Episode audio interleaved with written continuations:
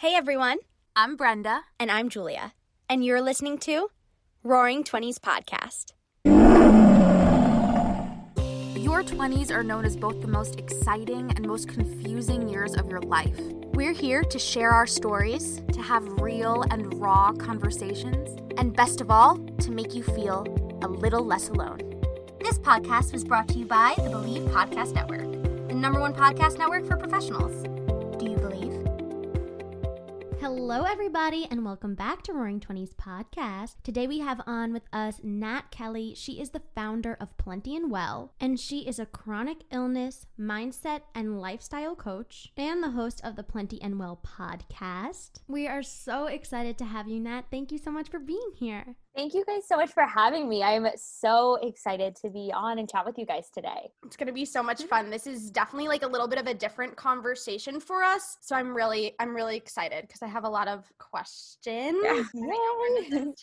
So we're going to jump on into it. Nat, go ahead, introduce yourself. Tell us a little bit about you, who you are, where you're from, and how old you are. Awesome. So like she said, my name's Natalie Kelly, but I go by Nat, and I am based near Seattle in a town called Kirkland. I'm 24. I'll be 25 in like a couple months. So we're getting up there, mid-20s. I don't know how I feel about that. But like she said, I am the founder of Plenty and Well. So I do chronic illness, lifestyle, and mindset coaching. I do one-on-one coaching as well as my group program, Path to Empowered Acceptance. So I really aim to help women find confidence and acceptance and learn how to still find joy while feeling their emotions authentically with chronic illness. And I got into that because I was diagnosed with an autoimmune disease, ulcerative colitis, in 2017. I'd already had a blog for almost 3 years at that point and kind of saw it as this perfect opportunity to start talking about chronic illness instead and sharing my journey because I felt super alone at 21, like senior year of college, having my whole world flipped on its head. And it's kind of crazy that it's led me here now to my full-time job. And, you know, I wouldn't trade my diagnosis for the world because of who I've connected with, how I get to help people now. And it truly led me to my life's purpose.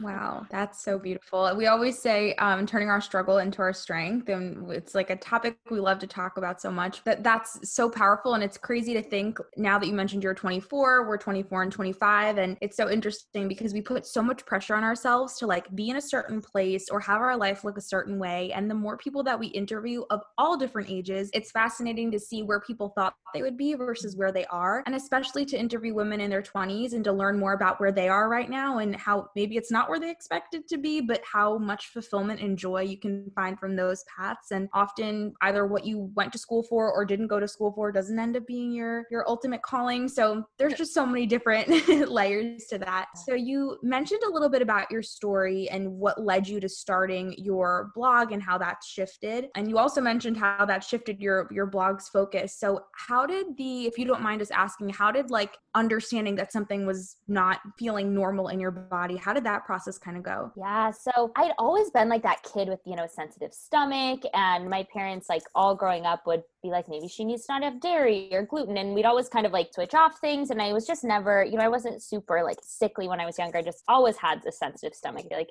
that was like my personality trait growing up. And I went to college, and my freshman year, I kind of just like let everything fall to the wayside. I was just drinking a ton, having a lot of fun, and just eating whatever for the first time in my life. I grew up eating pretty healthy and hadn't even drank till college. And I started noticing, I would call my mom, like, well, I talked to my mom like every day. I would call her like every day and be like, Mom, I think there's like mold in my dorm's walls or something. And I always feel sick. I was like, maybe drinking water is bad. Not thinking like, yo, you're eating like so much dairy for the first time in your life, or like gluten, or he was drinking, and maybe something's not right. And I then by the end of freshman year, I, you know, went through a lot freshman year and just realized, you know, okay, this lifestyle is actually not healthy for me. Let's get into nutrition. Let's get into running, which is what led me to my blog. And I started getting really into health, but that then led me down to, you know, being a little too obsessive. And I developed an eating disorder. And that's when I really started getting really sick. And again, doctors just kept blaming it. They're like, well, you have an eating disorder. Like, you're doing this to yourself. It's because your digestion doesn't work now. And I was like, you're right. Like, that's probably it. Just kept blaming myself. Mm-hmm. And it wasn't until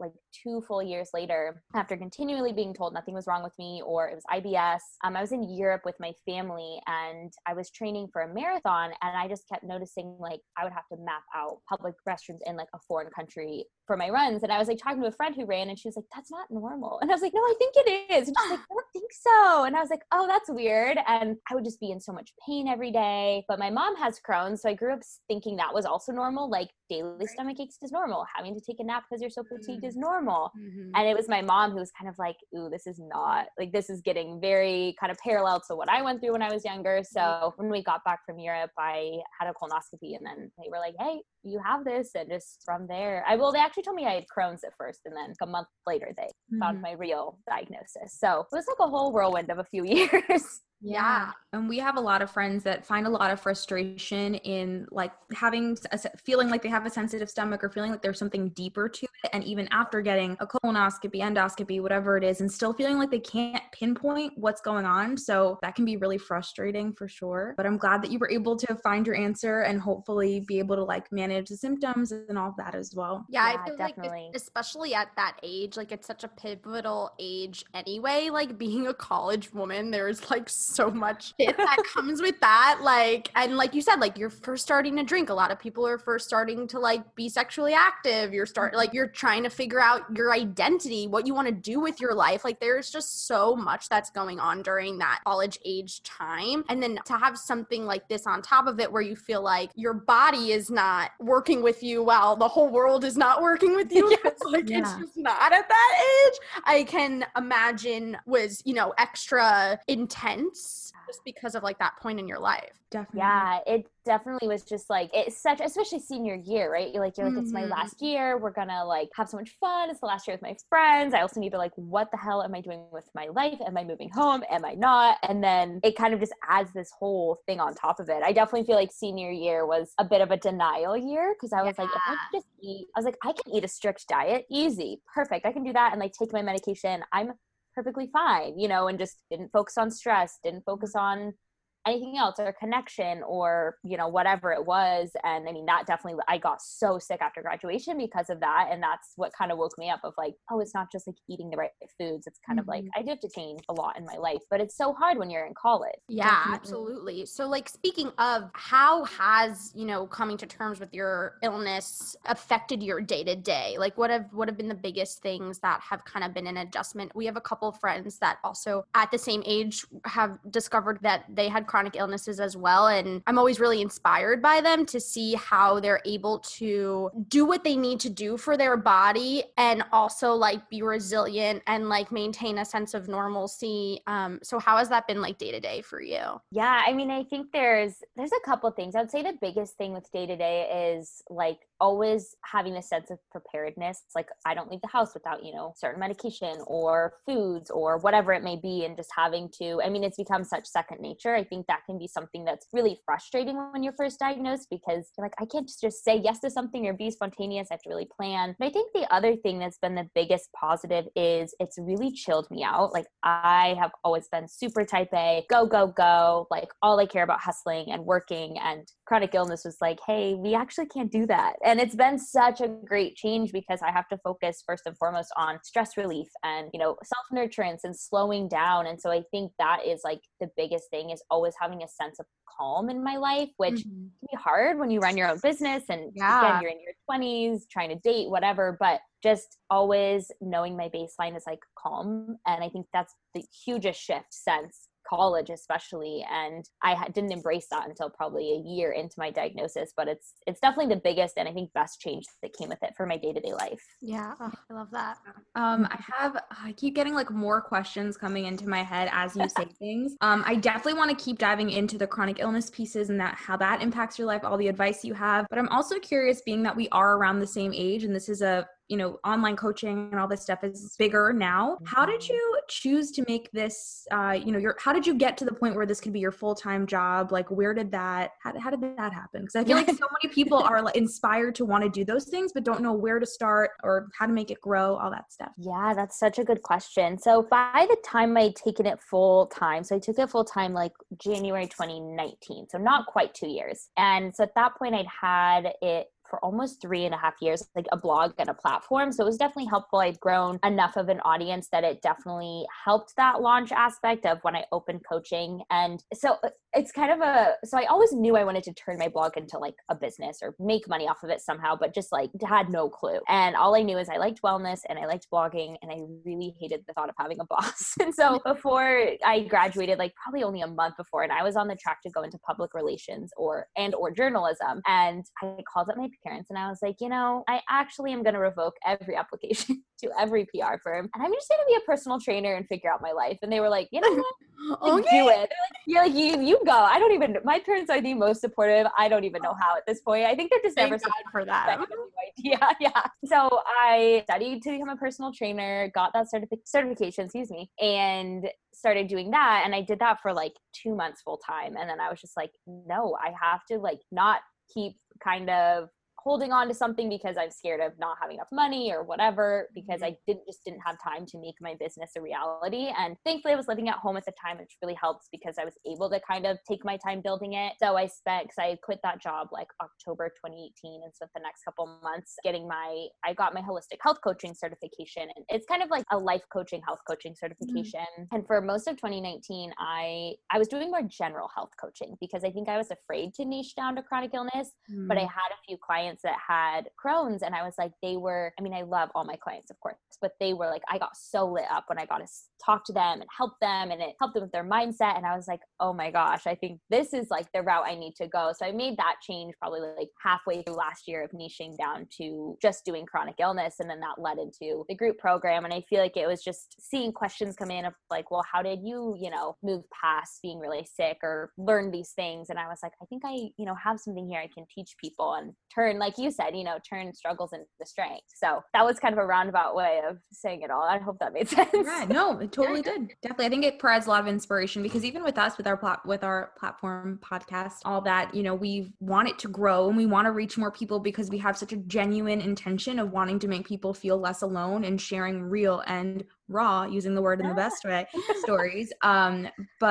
But sometimes you come against that of like, when is it going to grow even more than it is now? How fast? How can I get there faster? So I think that's really inspiring that you were able to do that. And I'm sure that your character and drive and all that stuff really plays a role. Go ahead. I'm going to ask your question that you wanted to ask next. Okay. I'm like itching to it. Yeah. I see her face wanting to ask her next question. I know. So you mentioned something about dealing with an eating disorder. And I'm just curious because I feel like I've tried to put these pieces together. That's something I've struggled with as well. And I definitely have some gut issues and all that stuff that I'll get into later. But do you believe that there's like a correlation between restricting foods for a while and then bringing them back in? Because when I really connect the dots backwards, I find that after periods of restriction and then overeating and all the back and forths of that my stomach is significantly more sensitive. Yeah, that's actually such a good question. I think there definitely is. Like, I think partially, like, I would never say my eating disorder, like, caused my ulcerative colitis, but I do think that it kind of made it more apparent because I was restricting so badly and eating so many of those, like diet foods that have so many like fake sweeteners and just like they're so hard on your gut, honestly. And so I think it really exacerbated it. So I think it definitely like showcased it more. And then when I started recovering and introducing food again, it just like kept making it worse because my body was like, we have not had those in so long or even had that volume of food. So I think it definitely can lead to certain gut health issues, or if you already have gut health issues, like just really highlighting them and making them appear worse or feel way worse. And it's really interesting though, to see that connection. I have a lot of friends, I think, because like I was saying before this, most of my friends I've met through Instagram. And so a lot of them have also had eating disorders and now also like have heightened gut health issues. So it's interesting to see that there seems to be some sort of connection there. Right. Absolutely. And we've had so many women on this podcast that have struggled with an eating disorder, have just dealt with all of these things. And people, myself included, go to weight loss as a fix for many things, but we have this mindset that it's going to make us healthy, which maybe in some ways it can. That's a whole other conversation, but depending on your habits. But it's just so interesting that like what you really put into your body with the intention of weight loss can actually not be, can be harmful ultimately at times. So it's definitely interesting. I appreciate that response. Yeah. Speaking of food and like what you're putting into your body, have you ever dealt with like judgment of like judging yourself for not doing the right thing for your body? You know, like there's things that you're supposed to do that are going to help you be better within your constraints. Like how do you deal with like judgment of like, if you're not doing the perfect thing for your body all of the time? Yeah, I love that. I think that's like one of those things that so many people with chronic illness struggle with, is there feels like, especially if, like I said, I tend to be a perfectionist in type A. So, you know, if a doctor's like, eat this diet or eat this, I'm like, I will do it to the best degree I can. Mm-hmm. And I definitely just, as I feel like I've removed myself more and more from my years of restriction and eating disorder, like I have found a joy more and a little more food freedom, or like getting a drink with a friend. And there, I feel like for me, there are a lot of foods that I just know will like send me over the edge. So I just never like even want those. They don't sound good, but there are little things that I know, or like for me, it's like too much coffee, or, you know, like having a glass of wine or something that I know isn't maybe going to make me feel my best, but I just like really focus on, and it's something I talk in my group program too, is like noticing that that is a choice I can make. And there's not like, there's, what am I trying to say? It's like, I know the repercussions that might come. Like if I'm going to have like some alcohol or a little more caffeine than normal, like I know damn well I'll probably have a stomachache or whatever it may be. Maybe I'll be a little more fatigued.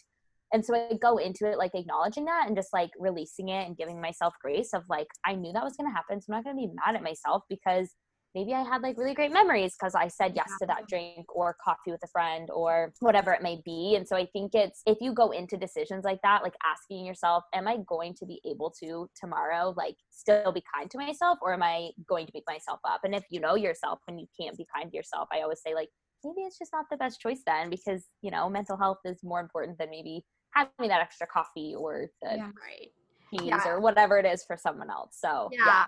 I feel like it must be a lot of like, I like what you said about like checking in with yourself and like balance, because like on one hand, you know, you, and this can go for someone not with that doesn't have a chronic illness. Like, you know, on one hand you want to have a drink, but on the other hand, you know, you're going to be freaking hungover the next day. And it's like weighing, like, how do we maintain, you know, a sense of like social normalcy, but also really do what is the best thing for our bodies? And, you know, how do we make those choices? I think that that's something that of course affects you on a higher level, and people who do struggle with either illness or mental illness or disordered eating, but for anyone on a baseline level, I feel like that also is, can be really apparent. Yeah. And I think it's so big too to like ask yourself what the root is of wanting to, let's say, eat that or drink that. And if it really is like, I have not had a sip of wine in 6 months, I just really want it. Like my soul needs that tonight, you know, then go for it. But if it's like, oh, I just feel like I should, cause I want to be social and whatever, then I say, if there's ever shoulds in the thought process, it's like, don't do it. Like you can still be social without eating the food or drinking the drink, or like, I am like the queen of eating before going to a restaurant, you know, like, and still going for my friend's birthday. And then I just like sit there and, you know, sometimes other people get awkward, but I'm like, I don't care, you know, or like always have my like own lunch or Tupperware. I'm like the Tupperware queen. And like being able to just, I think, find a level of confidence in that. So there, those shoulds are a little quieter.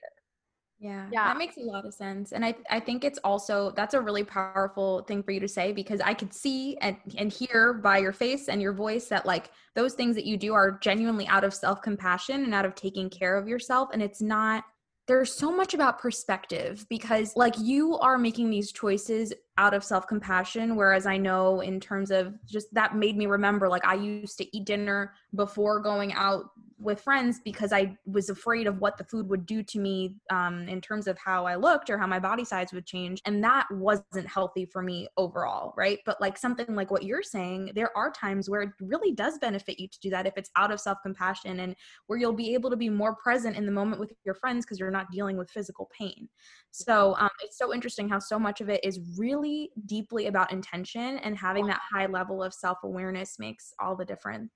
Yeah. That's so huge. I feel like that was such a big thing for me that I think was almost harder for the people in my life, like parents and things like that, to come to terms with, of realizing like some of my actions were almost very similar. And like, I think for them, a little scarily parallel from when I had an eating disorder, but I would talk to them so much of like, yeah, intentions are so different. I no longer eat before going out because I'm afraid of that food, it's like, I'm afraid of getting violently sick at dinner when I'm just trying to like celebrate my friend or celebrate myself or whatever for my own birthday. And so it all comes back to that. Like, what is the thought process behind what you're doing, and can there be some flexibility? Absolutely. And knowing that you have a choice. And I think that that's powerful, that even with living with a chronic illness, which there might still very well be, you know, a choice that might be better for you and make you feel better physically, but still knowing that that choice is there and that it's up to you. Because like you said, the should is so powerful. And I think a lot of us tend to be extremists and have that like all or nothing mentality, especially like those of us that fall into that type A category. So I really like allowing ourselves to exist in the gray area and not just being so black and white is a challenge, but important. So what would you say your tips are for discussing chronic illness with a new partner or people while dating, and even with your friends, as it could be a challenging topic? That's one of my favorite topics. I feel like that's something I've been coming up in a lot of conversations lately, which has been interesting. And I think I always preface it by saying sometimes I feel like I'm not the best example, simply because of the nature of my job. I can't really not tell people right away. Right. I'd have to be like, I do work online. Like, you know. What do I do? Because what do you do? Like, tell me more about banking. I have to just say this. I saw a hilarious TikTok the other day. And it was like, I just tell people I'm an accountant because no one asks you questions when you say you're an accountant. I really resonated with it. Okay.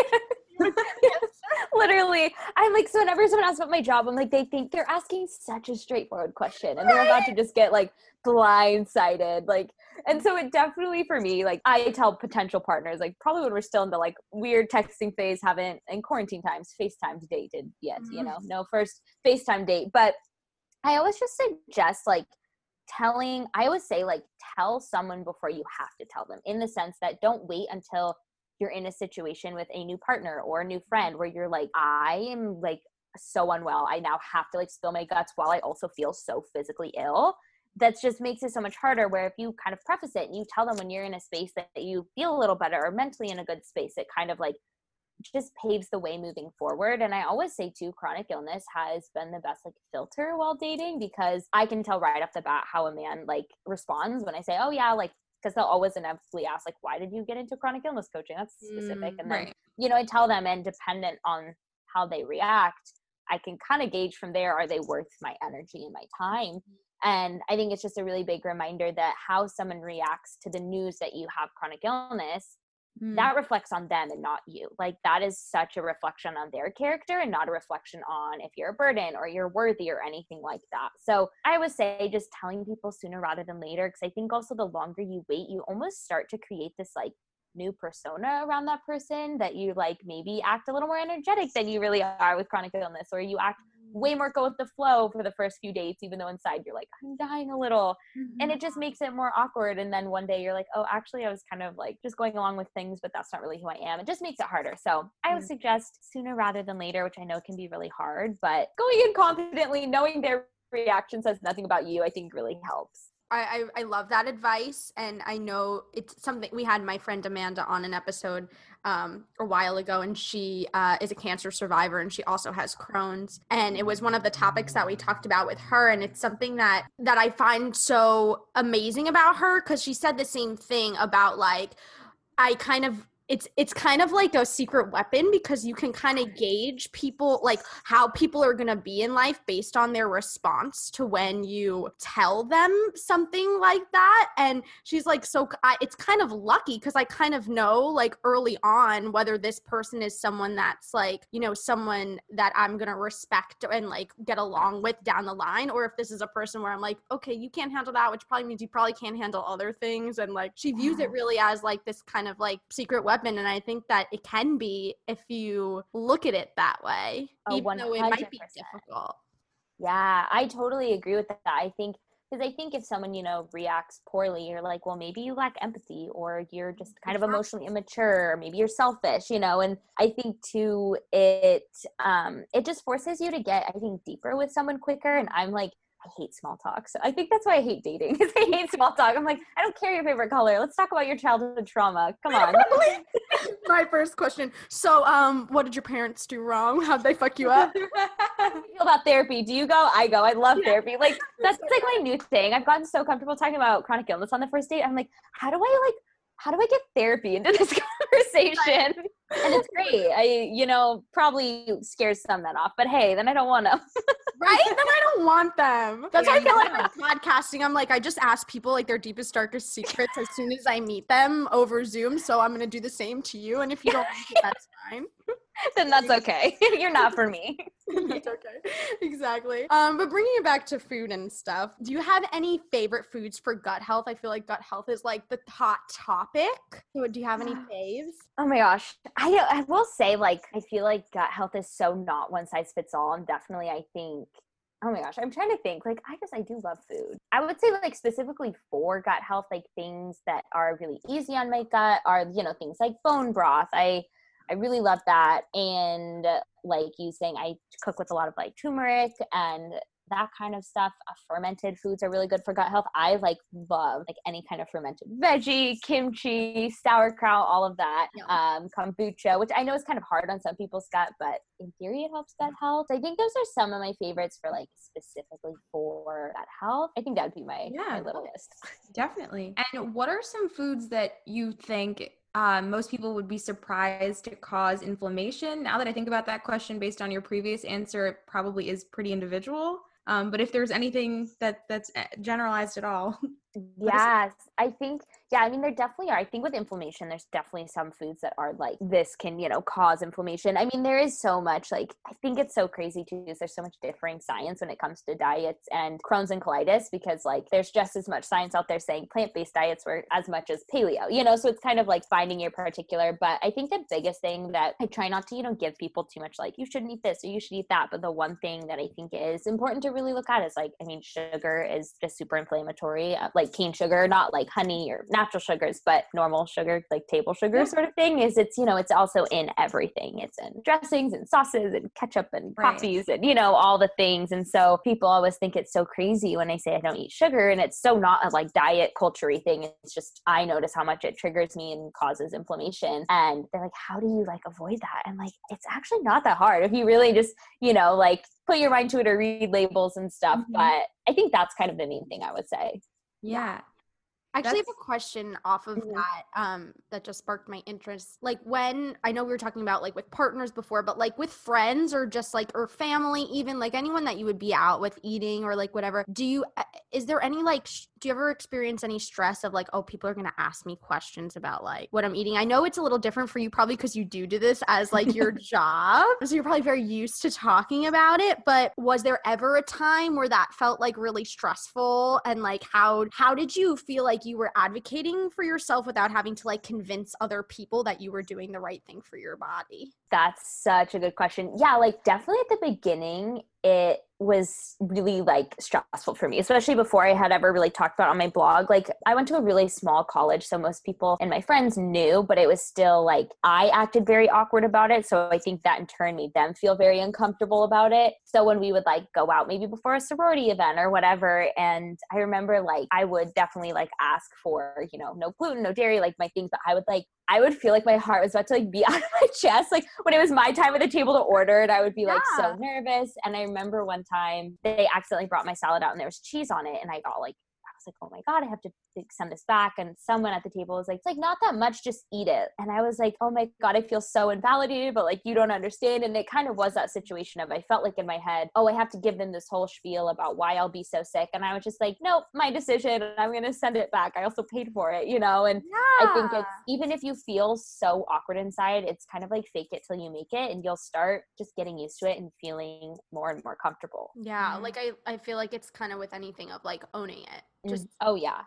You own it instead of letting it own you. Mm-hmm. Yeah, that's huge. And I think too, I always say especially if it's very new, maybe it's your first time going out to eat, since being diagnosed, and it's not your closest friends. I always say have almost a little elevator pitch in your head. So if someone asks oh, why do you eat that way? You're not oh, deer in the headlights. I have never answered this question. You kind of are I know the synopsis of what to say about my diagnosis, because we think it'll come natural, but when you're put on the spotlight, it's holy shit, I don't know what to say. Yeah. So I would say have fake little note card in your head ready.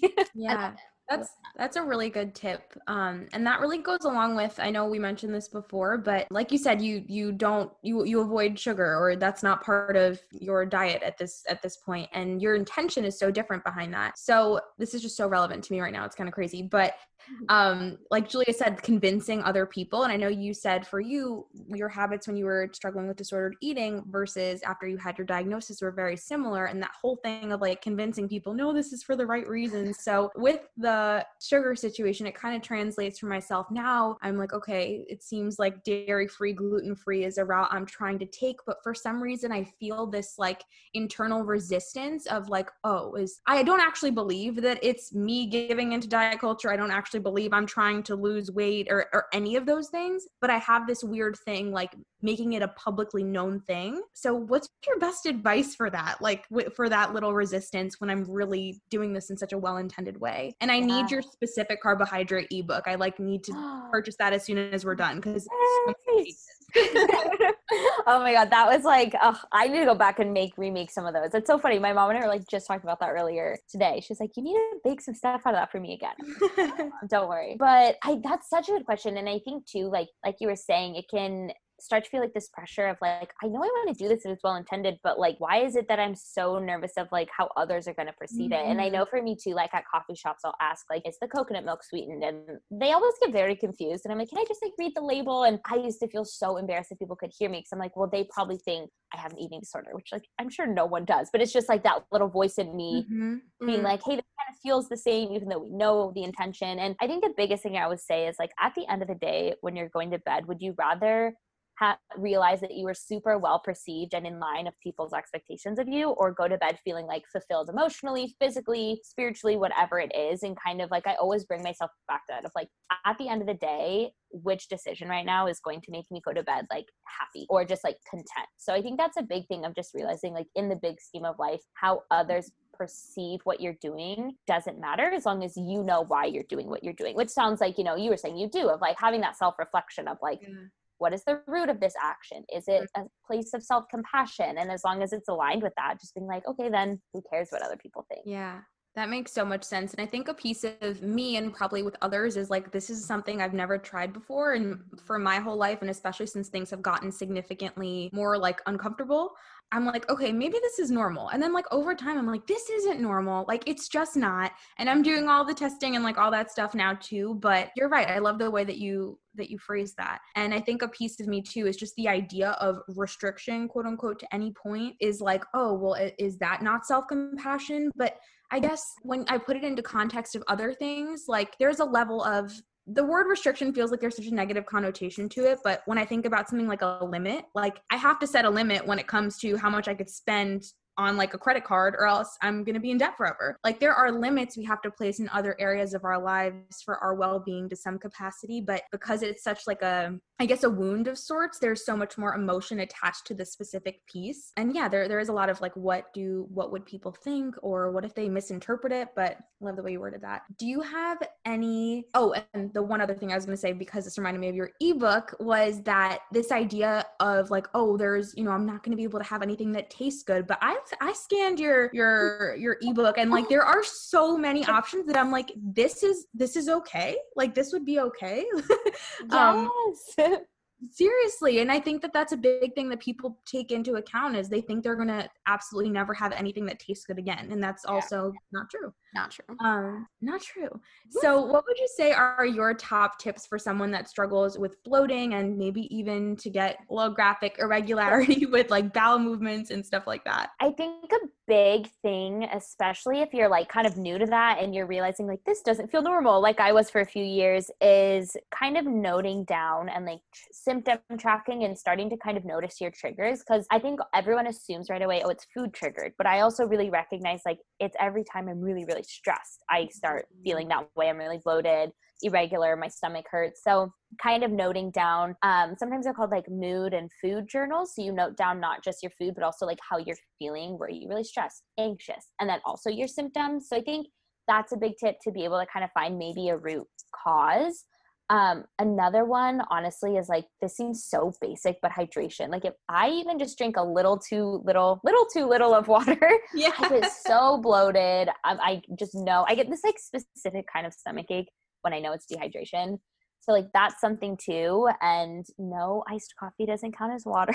I like love coffee. And sometimes I'm like, I feel like I drank a lot. Oh, it was all coffee. Damn. That's relatable. Yeah, literally. I think another tip is, I don't know, like specifically, I mean, this is kind of like an abstract tip, but I think especially with bloat, especially if you struggle with body image or, you know, whatever, it can feel like such a, what's the word I'm trying to think of? Like, it just can feel like the worst thing in the world when you have a day that you're just like so bloated. And I used to always feel that way. And like, I would just get so sad. I would have a horrible body image day, just think I was like not, you know, attractive anymore. And I think the biggest thing with that is just like showing yourself compassion. Like, it doesn't mean you ate something wrong. It doesn't, like, literally your body didn't actually change. It's just, you know, bloat. And I mean, hence why I literally always wear like clothes that are just like really baggy. And I feel like I have such a wardrobe that's very bloat friendly because I'm like, honestly, I've accepted it. It's such a huge part of my life. And you can still like be super confident and feel cute even when like your stomach is flat. So I think that's a big thing, is just trying to also recognize like it's okay and normal to be bloated and like you can still be beautiful. Wow, I love that. You really just like spoke to exactly what I think probably a lot of people who struggled with this, and myself included, that like the whole body neutrality, body acceptance type of thing. We've had a lot of women on here talking about those incredible topics. And that's definitely something that I've shared even on our solo episodes and with Julia, that like, it's this weird thing of like, I'm working on accepting and continuing self-compassion and appreciating my body for what it does for me. But there's this weird like thing simultaneously where I'm like, all right, it really messes just like with what I see, because I know I'm treating my body well, I know I have great habits and I'm all these things, but sometimes when my body looks so different at the end of the day, it's just like confusing more than anything. Yeah. I think that's so true. It can kind of, especially when, you know, it can be like so frustrating when you're taking such good care of your body, because you're like, I'm doing everything, you know, quote unquote, right. But I think then that's something where you're like, cool, I'm doing everything, quote unquote, right. I'm nourishing my body. I have compassion for my body and, you know, show that through what I'm eating or whatever. And I think what you said too with neutrality, I think that's like the biggest thing. Like, you don't have to reach this level of like, I love my body so much, because then that gets into like, well, what if it changes again? You know, then you have to learn to love that body. And it kind of is like this idea of impermanence too. Like, our body's impermanent each day, right? We go to bed so much more bloated or from seasons of life. And I think I've learned that a lot from having UC, is just I feel like I've lived in a million different bodies. I have so many different wardrobes, like just the fluctuations from flares and medication, whether I'm gaining or losing. And it kind of hit me after one of my flares where I was like so self-conscious because I'd lost so much weight. And I was like, this is going to be my life, you know? And like, why every time I have this big change, whether it's losing or gaining weight, I get so upset. Like, maybe I just need to accept that that's going to happen. And the thing that doesn't change is like who I am. And that's more important. Oh, I'm so glad that you said that. And I think that is so valuable. And I think that so many people are going to benefit from hearing that. And you do talk a lot about like finding joy alongside your pain. And how are you intentional about that? How do you be intentional about like finding the joy, even if you're having a flare up or if your body feels like it's, you know, not working with you that day? What are your tips for that? Yeah. So I think the biggest thing for that for me is staying present. That's a really big thing I teach in my group program, is like the idea of mindfulness and presence. I think especially with chronic illness, it's so easy to get so caught up and like live in the future, either live in the past of what did I do to cause this flare? What did I do to cause my illness? Or the future of, will I flare? Will this medication keep working? Can I have kids? Like, whatever it is. And when that happens, you're not noticing, you know, stuff around you. So for me, staying present helps me even in the really hard moments. It helps me acknowledge those hard emotions and feel them so that I still can notice. I'm like the queen of little joys. And I think chronic illness taught me that, because it's not always going to be big trips and big parties and the big things, you know, it's like a new mug or like my tea in the middle of the day. Like, I think those little things, because even when I'm flaring or having just a really hard day with chronic illness, even mentally, I can always find something small to be like, wow, because I'm so present, I really savored how my tea tasted and that brought me joy, or like that neighbor that smiled at me, or whatever it is. So I think presence is like the biggest thing. And I do that with, you know, I meditate most mornings, and I love journaling. Like, I think journaling really helps me just like stay in the moment. And so I think both of those things just every day really help me just focus on the now and not get so caught up in the past and the future. Yeah. I love those. I love that. And I think we really are not taught as often, maybe more so now than in the past, but like to really like relish in the little things or things that we might be used to, but are still like beautiful parts of life. I think we do kind of are conditioned to wait for these like huge extravagant moments and things we can post about and things we can share that like will, you know, be earth shattering and groundbreaking and all that stuff. So I love that you said that. And I think it's so important for someone who wants to start living a more holistic lifestyle, but is really new to this topic. Where would you tell them to start? What are some like simple changes that they can make into their life? Yeah, I think I love that you said that of like, it really can be simple changes and like little things. I think when people think of lifestyle changes, especially maybe wanting to be more healthy or like holistic and have this kind of mind, body, soul connection, they think, oh my gosh, I have to make every change and do everything. And I have to eat the right foods and have the crystals and do the medicine, you know, like all the things. And I think like picking kind of one thing that excites you the most about like maybe a more holistic lifestyle. Maybe that is the mindset aspect. Then like read some books, get a journal, like start meditating. Honestly, I kind of suggest everyone start there. I think that's such a basis of any kind of life that's led through self-love and that's more holistic is like, get your mind right, you know, get present with yourself. But maybe the food part's what really excites you, then focus on that and like kind of find a cookbook, like trying to make it fun. And if it is stressing you out, like just take a step back and realize there's no timeline to have to make changes. But I think that's the biggest thing is kind of decide what part of it, I mean, holistic means all of it, right? Like mental health, physical health, spiritual health, career health, and kind of, I think, take stock of how you feel in your lifestyle now and where's the part that you feel like you struggle with the most, and then start there and the rest will honestly just kind of fall into place. Yeah, that's such good advice. I love that. Obviously, Nat has a lot of amazing advice. So I want you to tell everybody about your coaching program. How does it work? What's it look like? Yeah, I love my program so much because I just love the girls in it. My face literally lit up when I was like coaching. I love it so much. It makes me so happy. That's the type of coach you want. Yeah. It's so funny because I feel like I get just as giddy over each new round of girls because I'm like, oh my God, like new friends, new girls. And they're like obviously just excited too to like meet people. And it's just such a like happy space, not only for them, but for me. And so yeah, it's called the Path to Empowered Acceptance. And it's kind of funny. I kind of almost like accidentally made it. Like I was just like, maybe I'll just kind of make something really small and it'll be like a little freebie thing. And then I started creating it and I was like, oh my God, I think I'm making a coaching program. I was like, I think this is going to be like a course. And so how it works is groups kind of tend to be, I mean, I've had groups of like 8 women. Our group right now is 18 women. So it's definitely on the bigger side. It's awesome. But there's like an online course aspect that has like audio recordings, and then they have journal prompts and action items and guided meditations each week. I don't lead those. My friend Sam, who's a meditation teacher, created them for the program.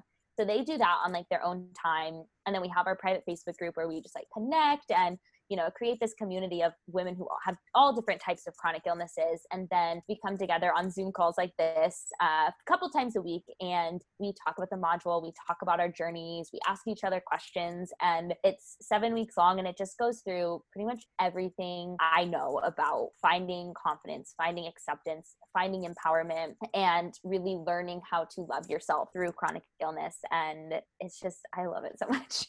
I love it too. Oh.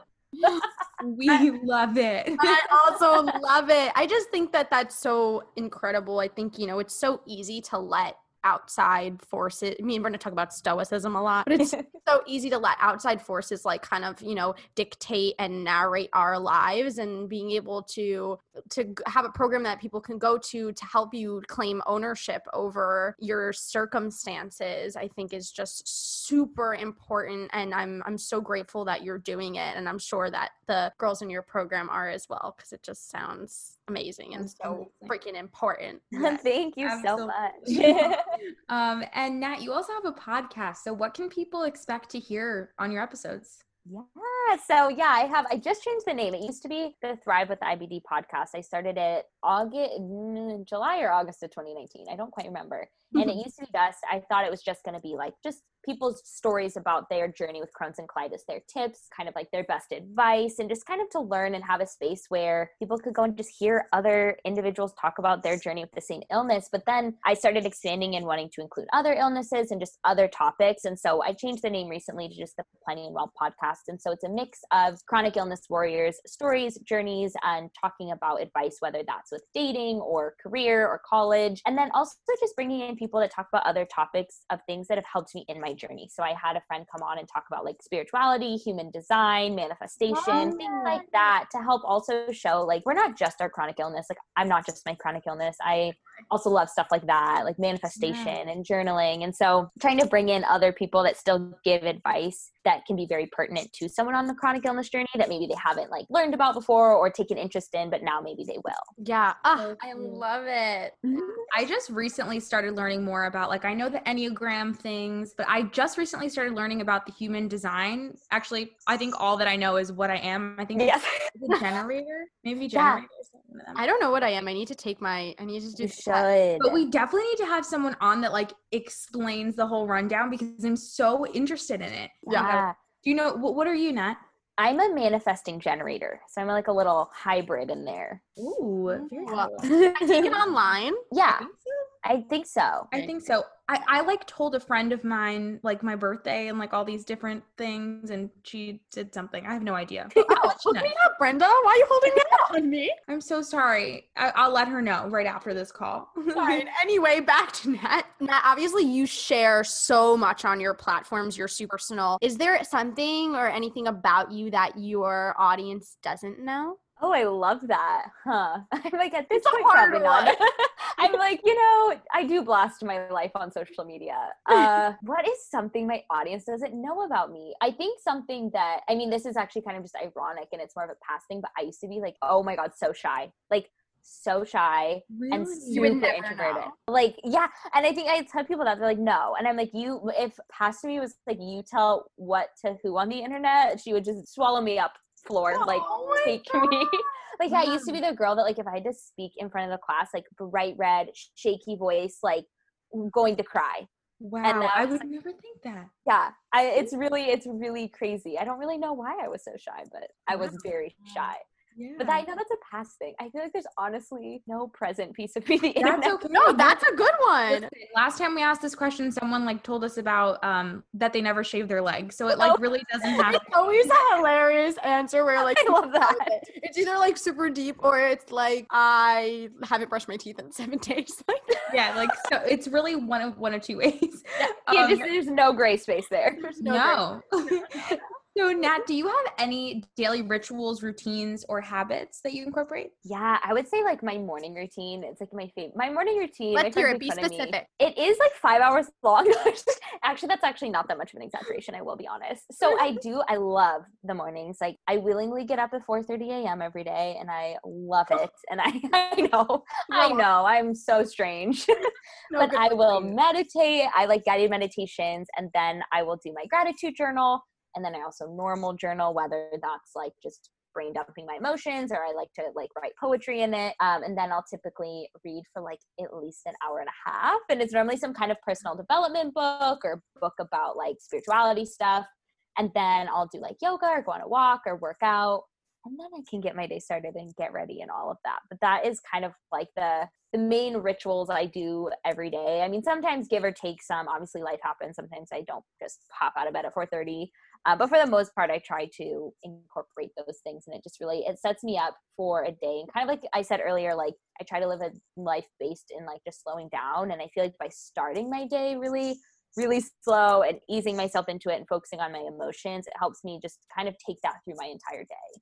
Yeah, I love that. We love morning routines. We're always talking about morning routines. Nat, you've been so incredible and we can't thank you enough for sharing all your wisdom and your story. And I think a lot of people are going to really benefit from hearing you speak. Before we let you go, we just have two little questions. Yeah. Has there been any resource in your life that has helped guide you through your 20s thus far? It could be a book, a podcast, a person, anything. Ooh, okay. Oh, that's such a good question. I think definitely it comes back to books for me. I'm a huge bookworm and there's one book in particular that I think I need to reread it already. And it's called Light is the New Black by Rebecca Campbell. And it's a really cool personal development book where each little section is just like a page or two pages. And I honestly only read it this last year, but it changed my life. Like it totally changed my life. I feel like it called me out on so much stuff, made me realize like toxic relationship I was in, made me realize what I needed to do in my career path. It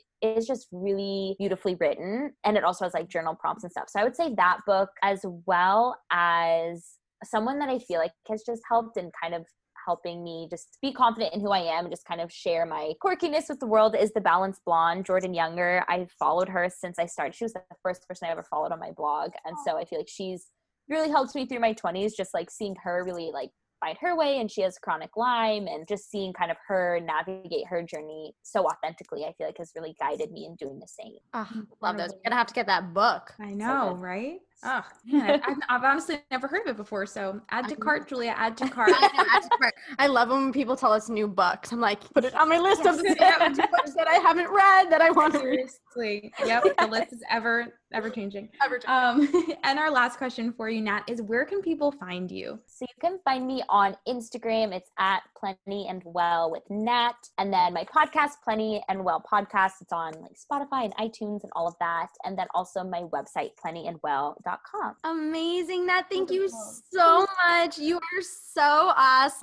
I want to hear you. I know. It's going to be so great. Oh, thank you guys so much. This was true. This was like so fun. I needed this. This was awesome. Oh, I'm so glad we had so much fun with you. We really did. Goodbye, everybody. Bye, everyone. Thanks for listening to Roaring Twenties Podcast. Be sure to rate and review wherever you get your podcasts, and please subscribe. You're never alone. Our pride sticks together. Tune in every Monday and Thursday for new episodes of Roaring Twenties Podcast. You get to start your week with us and end your week with us.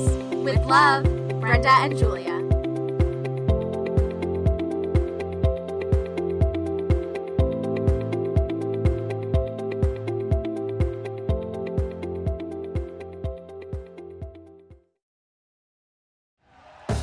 Thank you for listening to Believe. You can show support to your host by subscribing to the show and giving us a 5-star rating on your preferred platform. Check us out at Believe.com and search for BLEAV on YouTube.